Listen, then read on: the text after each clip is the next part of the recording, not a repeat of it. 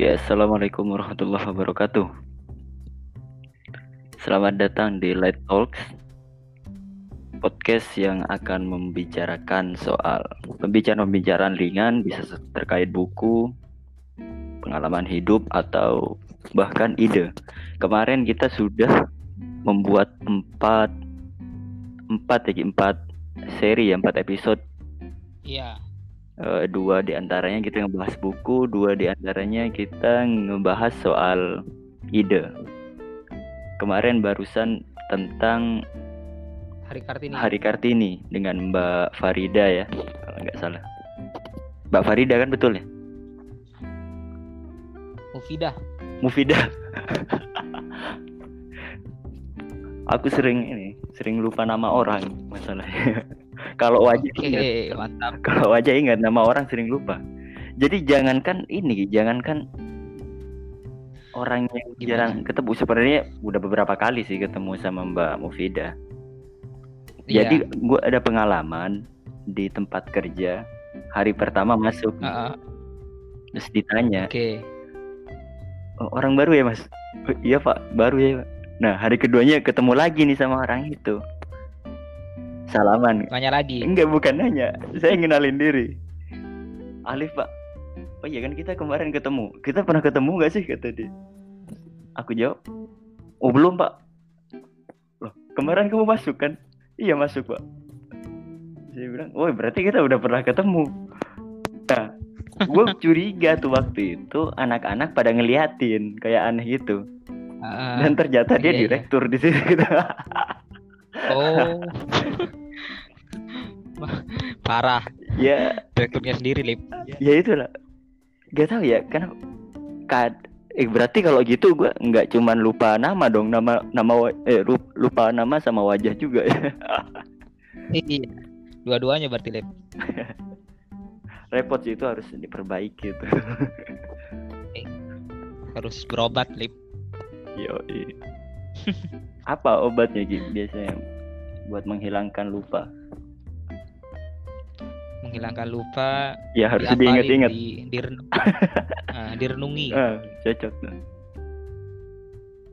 Oke, jadi sekarang rencananya kita bakal ngebahas buku dari Malcolm Malcolm siapa namanya?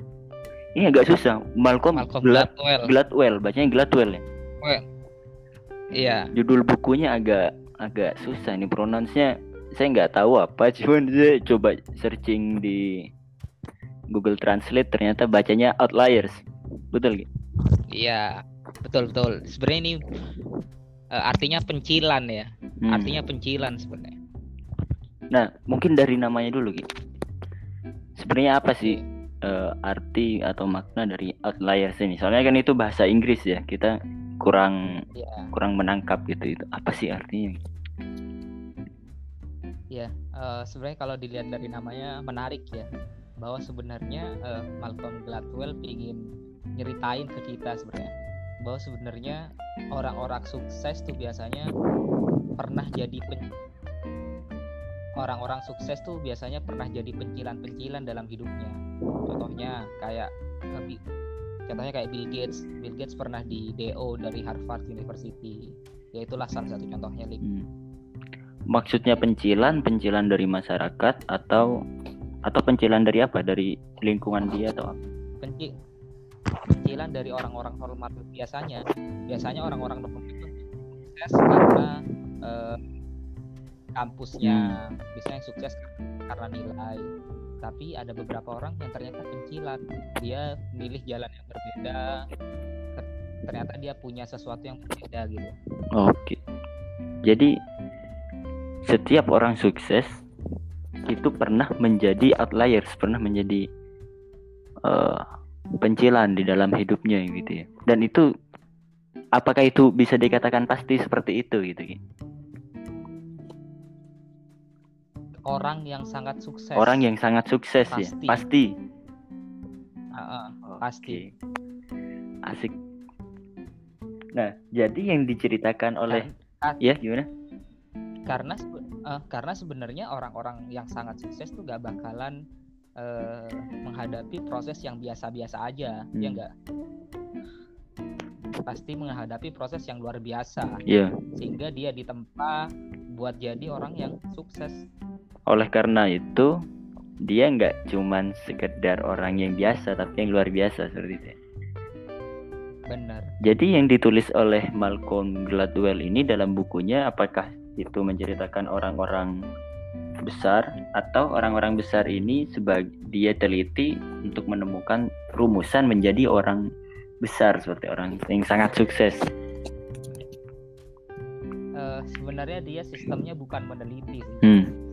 Dia sistemnya eh, mengamati, mengamati dari eh, sesuatu yang terjadi dari hal-hal yang membuat orang itu sukses nantinya. Jadi dia hanya mengamati suatu problematika, dia hanya mengamati suatu kejadian sehingga nanti oh oh iya ya ternyata ini yang buat orang sukses. Berarti bisa dibilang ya dia ngambil hikmahnya aja gitu ya. Benar. Karena memang eh, filsuf sejati memang orang yang selalu berpikir dan cari Hmm. hikmah dari setiap kejadian kan. Dan mereka bisa menemukan makna yang terdapat dalam peristiwa itu gitu ya. Ya, benar benar banget. Di dalam bukunya itu saya tadi baca sekilas dia menceritakan beberapa tokoh-tokoh gitu ya. Dan beberapa Heeh. bukan teori sih yang menurut dia itu itu yang harus dipunya oleh calon orang yang sangat sukses contohnya dia bilang eh, siapa namanya? Steve Jobs. Kemudian ada Ya, Einstein. The Beatles, The ada. Beatles. Katanya dia The Beatles itu kena hukum 10.000 jam gitu ya? Ah, benar. Ya, nanti kita Oh, bahas nah itu. Nah silakan dibahas yang bagian mana dulu nih Ki? Untuk mengawali Oke. perjalanan orang yang sangat sukses eh, di dalam buku Outliers ini ya eh, karya Malcolm Gladwell eh, yang pertama terima kasih kepada yang pertama terima, kasih kepada Malcolm Gladwell sudah eh, memberikan sumber bacaan yang sangat luar biasa. Eh, di sini eh, dia memberikan statement bahwa sebenarnya orang-orang sukses tuh dapat yang namanya efek Matthews. efek Matius Nah, benar karena yang pertama ya, yang perlu diingat Malcolm Gladwell nih memang sos- sosok orang yang religius. oh Iya. Ya, dia ngambil dari Bible. Dia ngambil dari Hmm. Bible kan. Nah, di sana dibilang bahwa sebenarnya ada efek Matius. Mak- maksud dari efek Matius adalah sebenarnya orang, orang sukses dia mendapatkan momentum-momentum yang bagus dalam hidupnya. Contohnya contohnya begini. Di sana diceritakan terkait dengan pemain pemain hoki. Nah, pemain hoki eh, di sana sebenarnya yang menjadikan pemain hoki itu bisa sukses karena dia melihat bahwa sebenarnya ada faktor dari tanggal lahir dia. Sebenarnya tanggal lahir itu mempengaruhi faktor kesuksesan dia sehingga dia bisa masuk kepada tim-tim hebat dan akhirnya dia mendapatkan pelatihan yang hebat dan akhirnya dia menjadi hebat. Nah, sebenarnya momentum itu yang menjadikan dia menjadi hebat karena dia mendapatkan kesempatan untuk masuk tim hebat karena dia lahir di tanggal sekian. Oke. Nah, sebenarnya itu satunya. Nah, terus yang kedua, contohnya Bill Gates. Bill Gates kenapa bisa jadi ahli komputer? Pertama, dia lahir memang di zaman yang sangat membutuhkan teknologi komputer. Terus yang kedua, dia mempunyai orang tua yang berada. Orang tuanya itu memang orang orang berada. Yang ketiga, orang tuanya eh, menyuruh dia untuk sekolah di namanya Lakeside School di mana itu salah satu sekolah yang hanya punya komputer di dunia satu-satunya sekolah yang punya komputer sekolah SD dan yang keempat dia bertemu dengan eh, Paul Allen sebagai eh, partnernya untuk membangun Microsoft. Nah oleh karena itu Bill Gates memiliki efek Matius efek-efek keberuntungan. Maksudnya efek Matius itu adalah Keberuntungan. efek-efek keberuntungan Liv. Nah bener. Dia mendapatkan efek-efek keberuntungan sehingga itu membantu dia untuk menjadi orang yang sukses. Sebenarnya Bill Gates dalam statementnya kenapa dia ditanya kenapa kenapa uh, Pak Bill Gates uh, bisa menjadi orang yang sukses? Sebenarnya saya bukan orang yang hebat tapi saya a lucky oh. man saya hanya saya hanya orang yang beruntung kata dia. Nah itu statement yang yang dia berikan. Itu sih uh, gambarannya untuk efek Matius. Kalau Bill Gates memang masuk akal ya menurut saya. Saya rasa kita setuju kalau Bill Gates ini memang orang yang beruntung karena dia mendapatkan banyak kesempatan eh, karena orang tuanya memang orang yang berada dan dia punya fasilitas untuk mendidik Bill Gates ya. Tapi kalau yang tanggal lahir itu apa hubungannya Kia? apa itu ada hubungannya sama konspirasi Wahyudi? Bukan ini sebenarnya yang tanggal lahir contohnya gini Lip uh, Alif tanggal lahirnya uh, 15 15 Februari hmm. ya 15 Februari uh, 97 ya gak? Yeah. Nah, sedangkan Maliki lahirnya uh, 11 Januari. Tahun? Nah, 97. Tahun 97 juga. Nah, nah ada klub klub uh, hoki. Hmm. Klub hoki dia hanya menerima untuk masuk ke uh, pemain apa jajaran pemain terbaiknya dia hanya menerima uh, sampai umur uh, 20 tahun. Nah, ketika saat itu penerimaannya ternyata yang masuk duluan ke umur 20 tahun Maliki karena Maliki lebih tua dari Alif. Nah, paham nggak? Paham, Bang. Oh, berarti yang lebih tua itu ya nanti yang nah, dipilih eh, seperti itu. Berdasarkan usia ya. Itulah yang dimaksud. Hmm. Benar, itulah yang dimaksud Youth sehingga Maliki punya kesempatan untuk mendapatkan pelatih-pelatih yang hebat, mendapatkan teman-teman bermain yang hebat, sehingga nanti itu membuat dia bisa survive dan bisa meningkatkan skill dia untuk bermain hoki. Sedangkan Alif karena dia gak bisa masuk tim yang, tim yang hebat, akhirnya dia ya berkurang uh, kemampuannya. Akhirnya dia gak bertemu teman-teman yang hebat. Akhirnya Alif gak bertemu pelatih-pelatih yang hebat. Dan akhirnya ya lebih unggul Maliki karena dia punya semuanya. Punya tempat punya pelatih hebat punya teman-teman hebat. Sehingga dia terus meningkatkan terkait skill uh, dan okay. keberhasilan dia. Nah terkait efek Matius ini berarti kan ini sebenarnya wilayah yang nggak bisa kita usahakan gitu ya. Ya gue lahir di hmm. apa namanya keluarga yang kaya ya udah ya udah takdir saya udah keadaan saya seperti ini. Atau saya lahir di tanggal segini nggak bisa ikut ini nggak bisa ikut klub hoki. Itu karena sudah takdirnya seperti itu asli eh, apa namanya artinya itu tidak bisa kita kendalikan seperti ini nah apa apakah keberhasilan oh, itu benar untuk menjadi orang yang sangat sukses. Memang seperti itu harus seperti itu. Maksudnya nggak bisa kita usahakan. Atau susah lah sangat susah untuk kita ya. usahakan. Untuk untuk yang untuk sukses yang spesial nggak bisa kita usahakan. yang spesial ya? Ya yang benar-benar hmm. spesial. Jadi dia memang benar-benar beruntung. Dapat keberuntungan hmm. yang beruntun. Nah tetapi uh, ketika kita punya keberuntungan, kita punya kesempatan yang diberikan. Kita lahir uh, dari orang kaya, terus kita salah satu orang yang dapat pelatih yang baik, mentor yang baik. Akan tetapi ketika kita tidak bisa memaksimalkan kesempatan itu, otomatis kan berarti kita gak bakalan bisa kan berkembang dari keberuntungan tersebut. Nah, yang paling penting, Lip, sebenarnya semua orang di dunia ini tuh dapat oh. namanya momentum, Lip. Semua orang di dunia ini tuh dapat namanya uh, kesempatan. Tapi apa bedanya orang sukses sama yang orang gak sukses? Adalah orang sukses memanfaatkan kesempatan tersebut secara maksimal. Bill Gates itu memaksimalkan kesempatannya. Kalau kita lihat, ternyata ketika dia ada di SD Lakeside School, dia hmm. belajar bener-bener nih, belajar komputer. Ketika dia uh, pulang sekolah, dia nggak pulang sekolah, dia belajar komputernya. Ketika dia di universitas uh, di DO ternyata dia tetap belajar di salah satu universitas untuk pinjam laboratorium komputernya. Nah itu. Jadi sebenarnya yang paling penting adalah memelihara momentum memelihara kesempatan dan memaksimalkan kesempatan tersebut. Nah untuk masalah spesial enggaknya itu kan berarti uh, oh, iya. yang diberikan. Nah itu salah satu spesifik uh, kesuksesan yang diberikan kepada Bill Gates. Nah ya kita gimana caranya memelihara momentum yang diberikan kepada berarti kita. yang lebih itu penting daripada keberuntungan itu adalah kemampuan kita atau kemauan kita untuk mengambil peluang, berarti mengambil kesempatan. Benar, benar banget.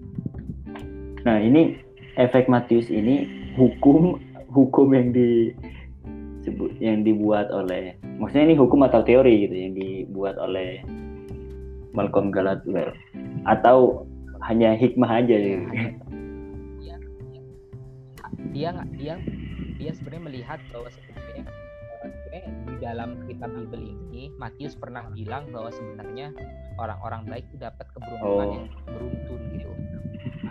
akhirnya dia menambahkan konsep berarti ini salah satu faktor gitu, untuk gitu, mencapai kesuksesan yang luar biasa seperti itu.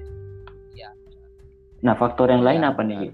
Ada berapa faktor sih sebenarnya yang dia sebutin di nah, dalam bukunya? Ya. Sebenarnya, ya.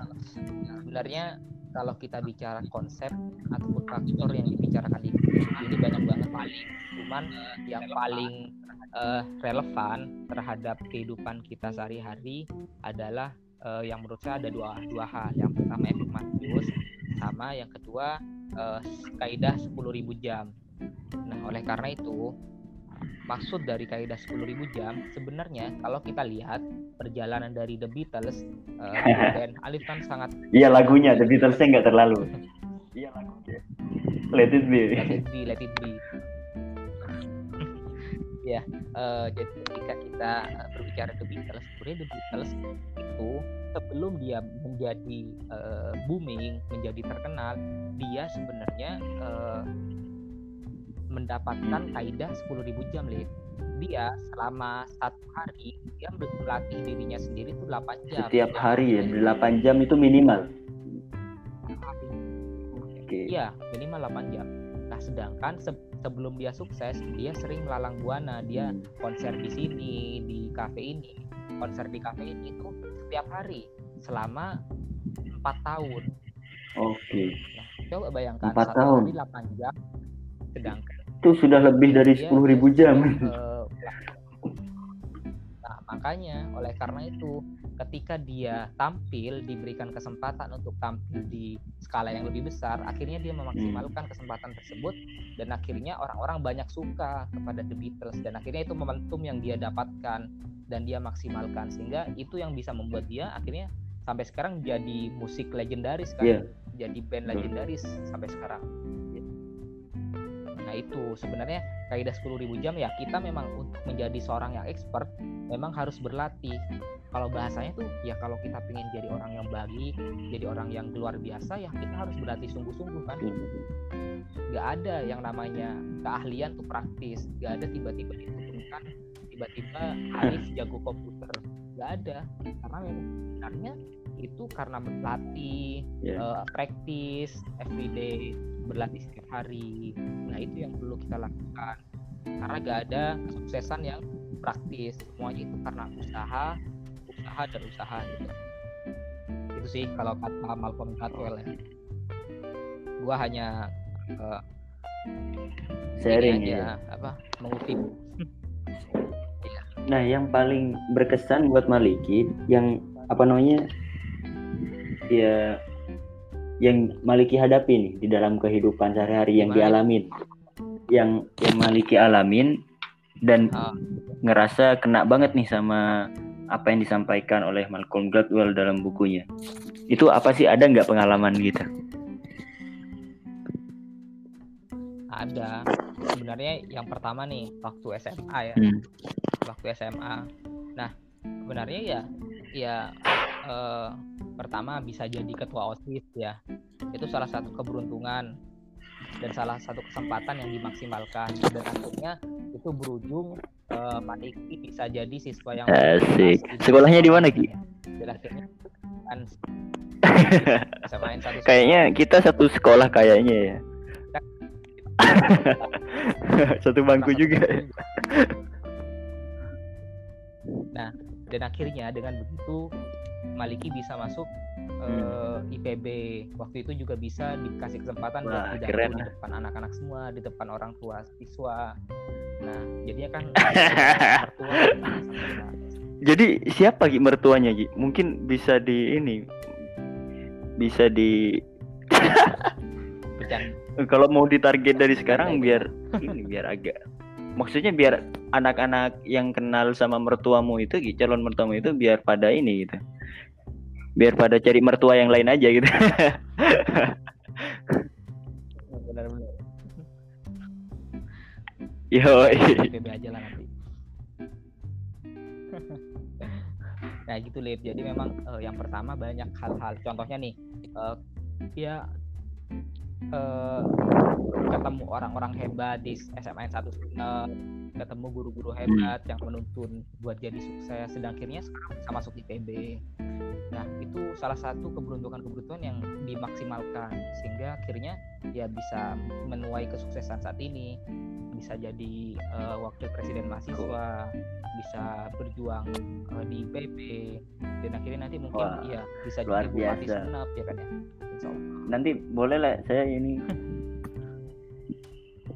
gue ada ini sih ada kenalan tukang sablon kalau perlu buat ya seperti kampanye-kampanye bisa lah kita. yang penting kan amanah ya Ki. Ah, benar, yang penting amanah, jujur. Iya, yang penting terpercaya. Fatona. Terpercaya. Tablik. Lu berjurdil. lah. Betul. Tapi ada ada ini ada selengean begini. Saya pernah ngobrol lah sama temen gitu ya. dia pengen jadi pengusaha. Jadi doronglah atau iya dukunglah temanmu yang kira-kira berpotensi menjadi uh, pejabat publik supaya bisnis lancar. Hmm, kenapa? Jadi ya itu cuman selengean sih cuman selengean mumpung sekarang kita iya mumpung sekarang kita bukan pejabat publik. Kalau nanti Maliki jadi pejabat publik kan saya nggak, aku kan nggak ini, nggak nggak fleksibel ngobrol seperti ini kan. iya, soalnya ini dulu kirim aku yang mau minta project.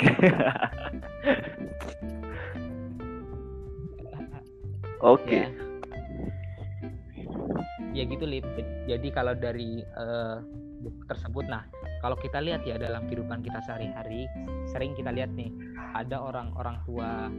Kalau biasanya gue lihat ya di SMA SMP ya itu kan biasanya kan ada orang tua yeah. yang berada kan ya. Nah biasanya orang-orang tua yang berada ketika dia uh, menerima rap siswanya supaya menerima rap di anaknya. Nah dia biasanya hmm. langsung cuman sekedar menerima tapi dia tanya ke gurunya Bu ini anak saya kenapa kok dapat segini? Evaluasinya apa? Nah memang benar-benar diperhatikan. Supaya anaknya itu mendapatkan momentum yang baik. Dieleskan hmm. leskan ke guru-guru yang terbaik. Diprivatkan yang terbaik. Di, di dileskan piano dileskan gitar agar dia dapat kesempatan bahwa sebenarnya uh, dia ketika dia punya banyak kesempatan dan akhirnya dia bisa memaksimalkan salah satu aja otomatis dia kan bakalan menjadi orang yang sukses. Nah, saran Maliki nih, kalau misalkan orang-orang kalau misalkan ada begini gitu. Ada misalkan teman-teman kita yang mungkin nanti mau dengerin podcast ini ya. Yang ternyata uh, misalkan dia ngekos atau apa kan otomatis jarang diperhatikan sama orang tua atau sama walinya seperti itu ya. Apa saran Maliki supaya dia mendapat kesempatan yang lain selain perhatian dari wali murid? atau ma wali mahasiswa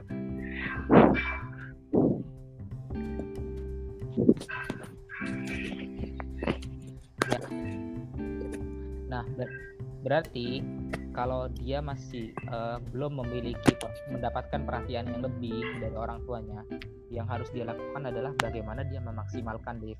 Hmm. memaksimalkan kesempatan-kesempatan yang ada.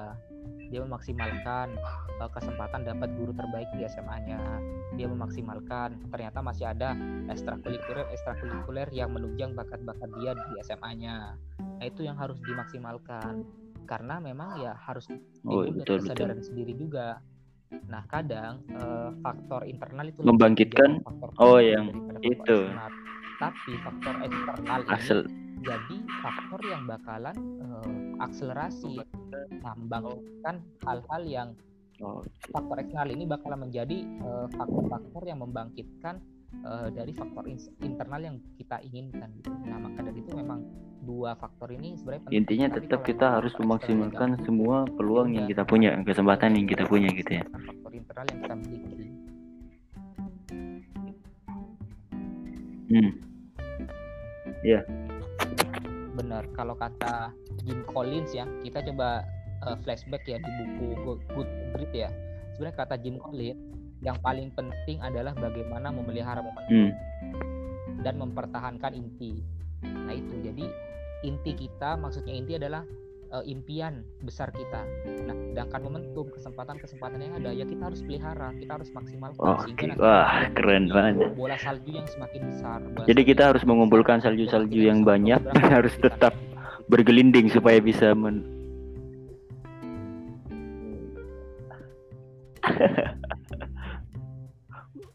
bagaikan bola salju apalagi bola saljunya Elsa kata Sule bagaikan bola salju kan tindak bagaikan bola salju nah yang dipesankan oleh ha, Malcolm Gladwell di dalam buku itu apa yang yang tidak boleh dilakukan untuk orang yang mau menjadi sukses luar biasa.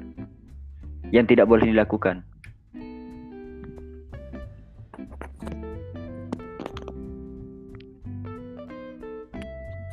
Iya. Yang tidak boleh dilakukan oleh orang sukses yang sangat luar biasa. Ya. Hmm. Ya, kalau di sana sebenarnya uh, ini secara tersirat ya. Secara tersirat dia bilang bahwa sebenarnya Malcolm Gladwell hmm. bilang bahwa sebenarnya uh, hal yang uh, gak boleh dilakukan itu maksimalkan kesempatan. Jangan sampai kita menjadi orang yang gak produktif, jangan sampai kita menjadi orang yang okay. uh, eh, tidak melihat kesempatan. Nah ini penting nih. Feeling. Feeling dalam men mencari kesempatan dalam melihat kesempatan itu penting buat orang sukses. Oke. Okay.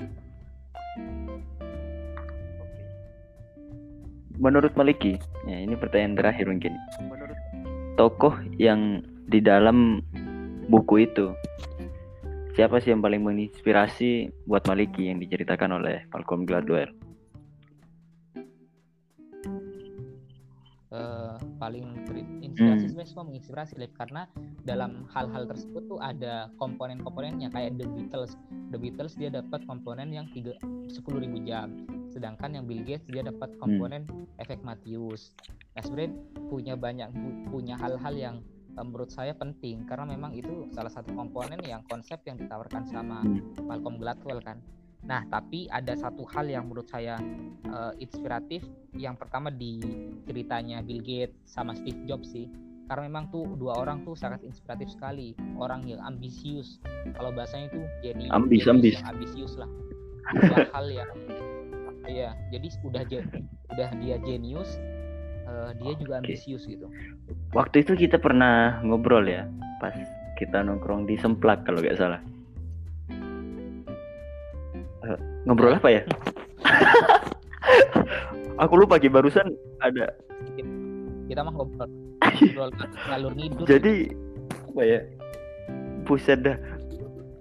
Lupa Ki. Pokoknya ada obrolan kita yang terkait sama ini nih. Apa ya waktu itu ya uh, iya sebenarnya kita ya kita huh. ngobrol, ngobrolin ini ah lupa sih ya antar aja lah kapan-kapan